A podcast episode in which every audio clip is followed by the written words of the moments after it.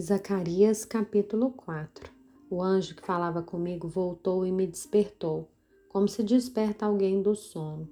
E ele me perguntou: O que você está vendo? Respondi: Vejo um candelabro todo de ouro e um vaso de azeite em cima com as suas sete lâmpadas e sete tubos, um para cada uma das lâmpadas que estão em cima do candelabro.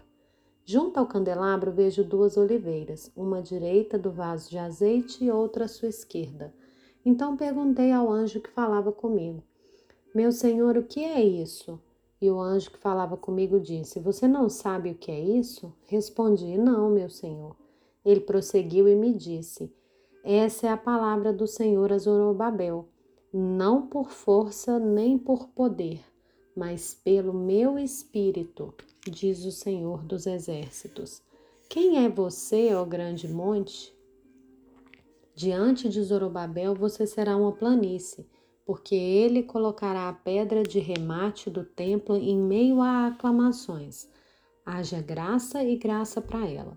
E novamente a palavra do Senhor veio a mim dizendo: As mãos de Zorobabel lançaram os alicerces desse templo e as mãos dele vão terminar a construção, para que vocês saibam que o Senhor dos exércitos é quem me enviou a vocês. Pois quem despreza o dia dos humildes começos, esse ficará alegre ao ver o prumo nas mãos de Zorobabel. Aqueles sete olhos são os olhos do Senhor que percorrem toda a terra. Então perguntei ao anjo: O que são as duas oliveiras, à direita e à esquerda do candelabro?